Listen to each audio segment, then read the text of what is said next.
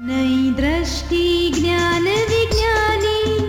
नई दृष्टि, मोक्ष प्रदानी। नई राह, क्रम मार्गी। नई राह हो दादाई। नमस्कार, आदाब, सत वणकम। जय श्री कृष्ण, जय स्वामीनारायण, जय सचिदानंद दादा भगवान परिवार आप सभी का स्वागत करता है नई दृष्टि, नई राह प्रोग्राम में। दोस्तों, आपको क्या लगता है? ज़मीन को सरहदों में किसने बांट दिया? और तो और इंसानों को धर्म के दायरों में किसने बाँध दिया? इंसान को इंसान से अलग किसने किया? जी हाँ दोस्तों, आज हम बात करेंगे अभेदता के बारे में, वननेस के बारे में। तो दोस्तों, अभेदता और लघुतम भाव क्या है? क्या इनके बीच में कोई रिलेशन है? क्या लघुतम होने से अभेद हो सकते हैं या फिर हर एक में प्योर सोल देखने से अभेदता बढ़ेगी और प्रेम बढ़ेगा। चलिए जानते हैं अभेदतर और लघुतम भाव की डेफिनेशन हमारे अगले सेगमेंट में। पूज्य निरुमा से। निरुमा लघुतम भाव और और अभेद दृष्टि वही अक्रम विज्ञान का फाउंडेशन है। जरा समझाइए इस दुनिया में सबसे छोटा ही में छोटा मैं हूँ। यही भाव में रहना चाहिए इसे लघुत्तम भाव कहा जाता है। सारे दुनिया संसार में सबसे छोटे में छोटा। दादाजी क्या कहते थे कि कोई मुझे ऐसा कहा कहा कोई मुझे ऐसा कहता है कि अरे आप तो गधे हो तो मैं उसको क्या कहता हूँ? अरे भाई गधा तो बहुत बड़ा है मैं तो उससे भी छोटा हूँ बहुत छोटा हूँ। देखो कोई तकलीफ़ होगी? कुछ नहीं होगी। लघुत्तम भाव में ऐसा रहती है लघुता। कोई इनको कहे कि अरे आप में अक्ल नहीं है बिल्कुल।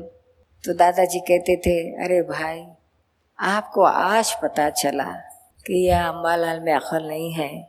लेकिन मुझे तो बचपन से ही पता है कि इस अम्बालाल में पहले से थोड़ी अक्ल कम ही है। बोलो ऐसा जवाब सुन के उस उस आदमी बर्फ़ से भी ठंडा हो जाएगा ना? ठंडा हो जाएगा। यह सब लघुत्तम भाव में होता है उसी को यह सब या जवाब निकलता है उसके पास से। और जो गुरुत्तम भाव में रहेगा, वो तो तुरंत ही अपने म्यान में से तलवार निकाल देगा। है? मुझे कहता है, मैं गधा हूँ, मेरे में काम अकल है, तू ही गधा क्या? गधा का बाप है। चला। दोनों गुरुत्तम होने चले। दोनों गधे से भी बदतर हो जाते हैं लगे लड़ते समय। समझ में आया ना? और अभेद भाव, जब सारी दुनिया के हर हर जीव में वह परमात्मा स्वरूप, शुद्धात्मा स्वरूप का ही दर्शन करते हो और मैं ही वही स्वरूप से हूँ। यह ख्याल जिसको हमेशा रहता हो, वो सारे संसार के हर जीव से अभेद हो सकते हैं। और यही दृष्टि हमको मिलती है, जब ज्ञान मिलता है कि मैं शुद्ध आत्मा हूँ, और हर छोटे में छोटे जीव जंतु के अंदर भी शुद्ध आत्मा है। परमात्मा है। और दृष्टि खुलती है। जैसे इस दृष्टि का उपयोग होते जाता है, होते जाता है, वैसे वैसे हम सारे लोगों से अभेद होते जाते हैं। फिर किसी का दोष नहीं दिखता, किसी का दोष, कोई दोषित नहीं दिखता है, राग द्वेष नहीं होता है। सिर्फ़ प्रेम प्रेम और प्रेम ही रहता है। यह अभेद दृष्टि का परिणाम है। मेरे में और किसी में जुदाई नहीं। मैं ही हूँ, हर किसी के अंदर मैं हूँ मैं हूँ, मैं। यही है, अक्रम विज्ञान का फाउंडेशन है।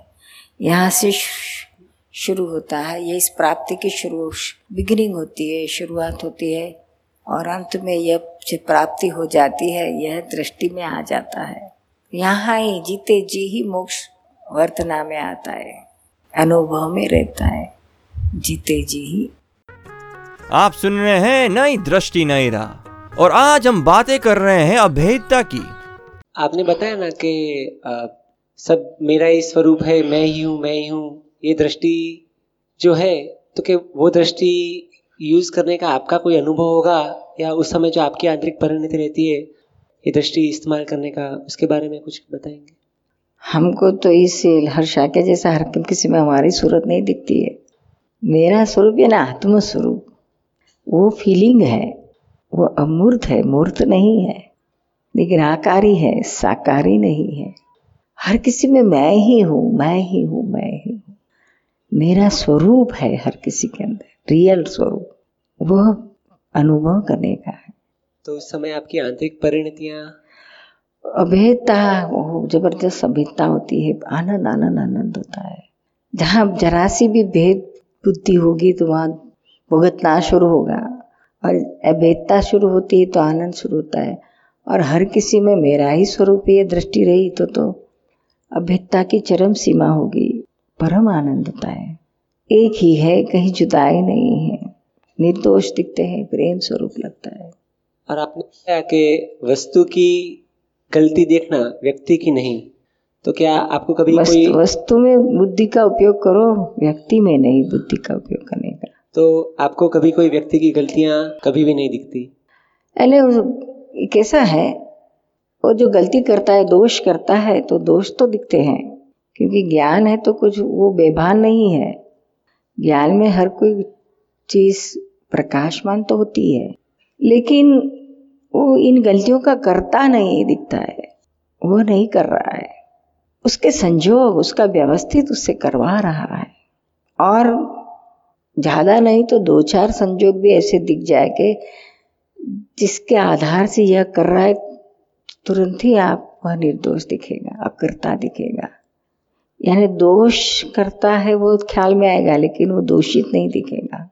दोष करने वाला नहीं है वह स्वयं। आप सुन रहे हैं नई दृष्टि, नई राह। और आज हम बातें कर रहे हैं अभेदता की। तो दोस्तों, व्यक्ति व्यक्ति में भेद क्यों होता है? इसका कारण क्या हमारी स्वार्थी वृत्ति है? या फिर क्रोध, मान, माया, लोभ का एक्सेसिवनेस क्या हमारा जीवन सतयुग जैसा हो सकता है? क्या भेदता आने में हमें सर्व दुखों से मुक्ति मिलेगी?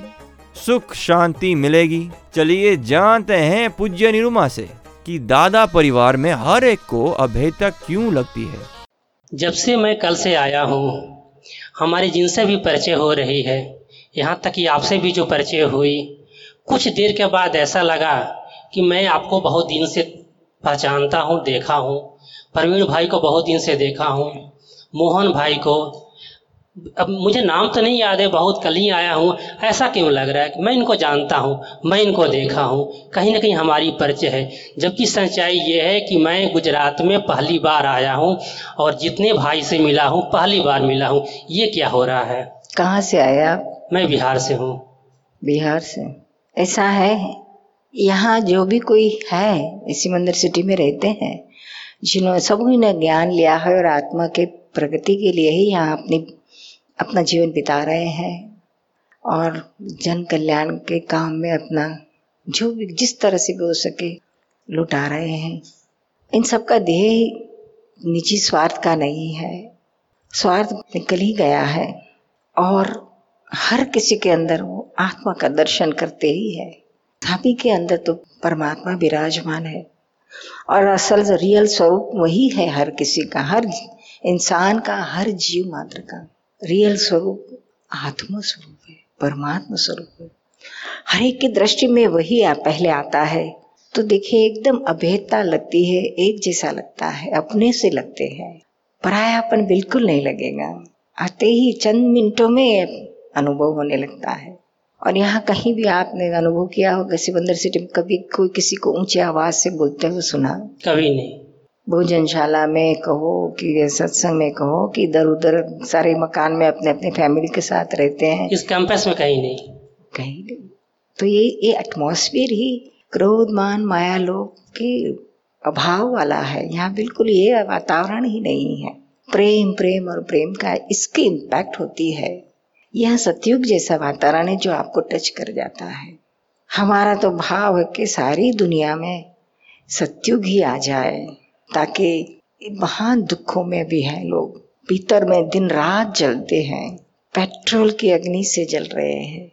न किसी को कह सकते हैं, न सह सकते हैं, और न कोई दूसरा चारा है। इसमें से निकले कैसे बाहर? साथ सादी सीधी समझ हम बताते हैं सबको, जो उसके जीवन में सुख शांति ला देता है। सारे दुखों से छुटकारा दिलाता है। यही ज्ञान है, सच्चा ज्ञान वही है। जीवन में कुछ उसकी इम्पैक्ट आए, असर हो, और वो स्वयं होनी चाहिए। कुछ उसको, उसके पीछे कुछ मेहनत करने से कुछ होता नहीं है। समझ आने तो स्वयं होती है क्रियाकारी सच्ची समझ। आप सुन रहे हैं नई दृष्टि, नई राह। जैसे भेद अभेद होते हैं तभी प्रेम स्वरूप की रास्ता भी शुरू होता है। लेकिन अगर किसी से पहले भेद पड़ चुका हो तो उस फ़ाइल को कैसे जीतने का? भेद क्यों पड़ चुका है? वो हमें बहुत अपमान करता था हमारा कुछ नुकसान किया है हमारे कुछ आक्षेप दिए हैं हमारे कुछ अपेक्षा तोड़ डाली है। कुछ कौन से कारण से भेद हुआ? वो देखो कारण को रिमूव करो तो भेद कम होते होते खत्म होएगा। कारण को रिमूव कैसे करेंगे? कारण को रिमूव पाँच आज्ञा से करो कि वो शुद्धात्मा है हुआ सुव्यवस्थित फ़ाइल है उपकारी है महान उपकारी है मेरा रोग तोड़ के दिया अच्छा है। तो समझ ये सारा यानी अंदर से हमको ही करना होता है। किसको? क्या? ये सारा यानी पर्सनली हमको अंदर से ही करना होता है। तो कौन करके देगा? नहीं यानी सामने से जाके सॉल्यूशन निकालने की जो बात है वो नहीं ये होती ज्ञान मिलता है वो कोई कुछ कम है? दादाजी का ज्ञान रेडीमेड है। हमें तो सिर्फ़ अप्लाई करना है। सिर्फ़ माइक्रोम रखना वन थ्री सेवन करके। प्रेस कर दिया हो गया हमारा रेडी फ़ूड कितना रेडी फ़ूड मिल गया अभी इसे क्या कम है? मैं तो दादाजी को बोलते थे मुझे तो कितनी परेशानी थी एक एक दोष निकालने के लिए सारा अवतार मेरे चले गए हैं। हमें तो रेडीमेड सब ज्ञान मिल जाता है हमें सिर्फ़ अप्लाई करना का बाकी रह गया है। अ, कहने का दोष के भी एनालिसिस हमें रेडी मिलते हैं। कितनी प्रकार के हमारे पास कैसेट है नौंद की कैसेट है निरुमा की पढ़ो सुनो। दादाजी का चैप्टर है नाइन्थ हफ्तावाणी में पकड़ के लिए भी है अभी अंक भी बाहर निकाला था दादावाणी का पकड़ और खींच के लिए। तो लेके स्टडी करेंगे हमारे दोस्त निकाल दोस्त से मुक्त, दोस्त के सब एनालिसिस के लिए रेडीमेड हमारे पास दादाजी का ज्ञानवाणी है, दादाजी की। हमें उपयोग में लेने का, हम निश्चय करेंगे तो वो भी हमें फिट हो जाएगा। हमें रास्ता भी दादाजी ने बताया, कैसे उपयोग में लेना ज्ञान की बात। है और जुदापना की जागृति रख के धीरे धीरे दोष दोषित, दोष करता है, हम शुद्धात्मा है। दोषित के पास दोष को प्रतिक्रमण कराओ।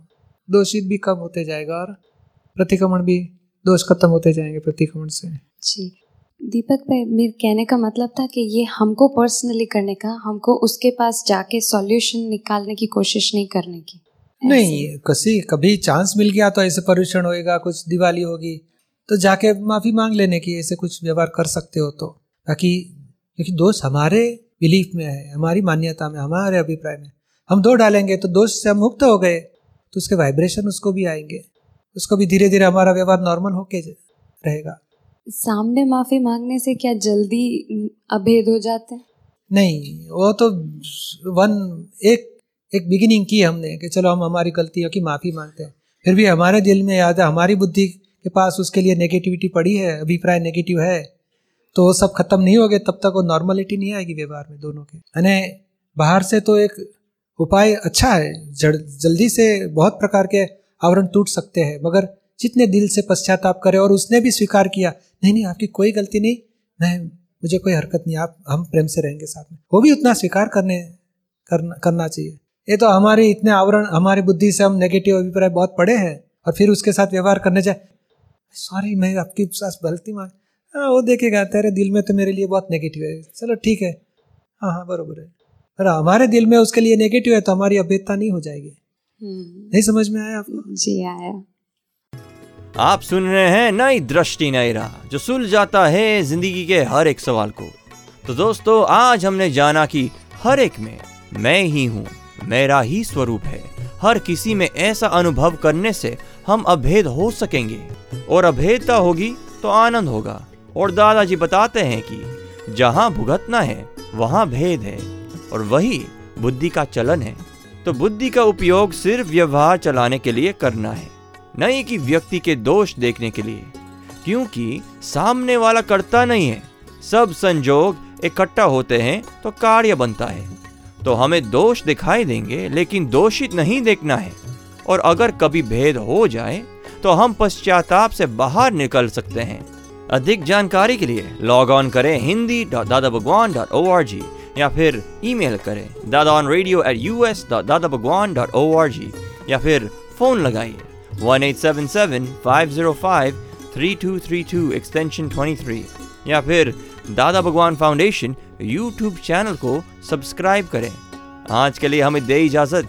कल फिर मुलाकात होगी। तब तक के लिए स्टे इन वननेस जय सचिदानंद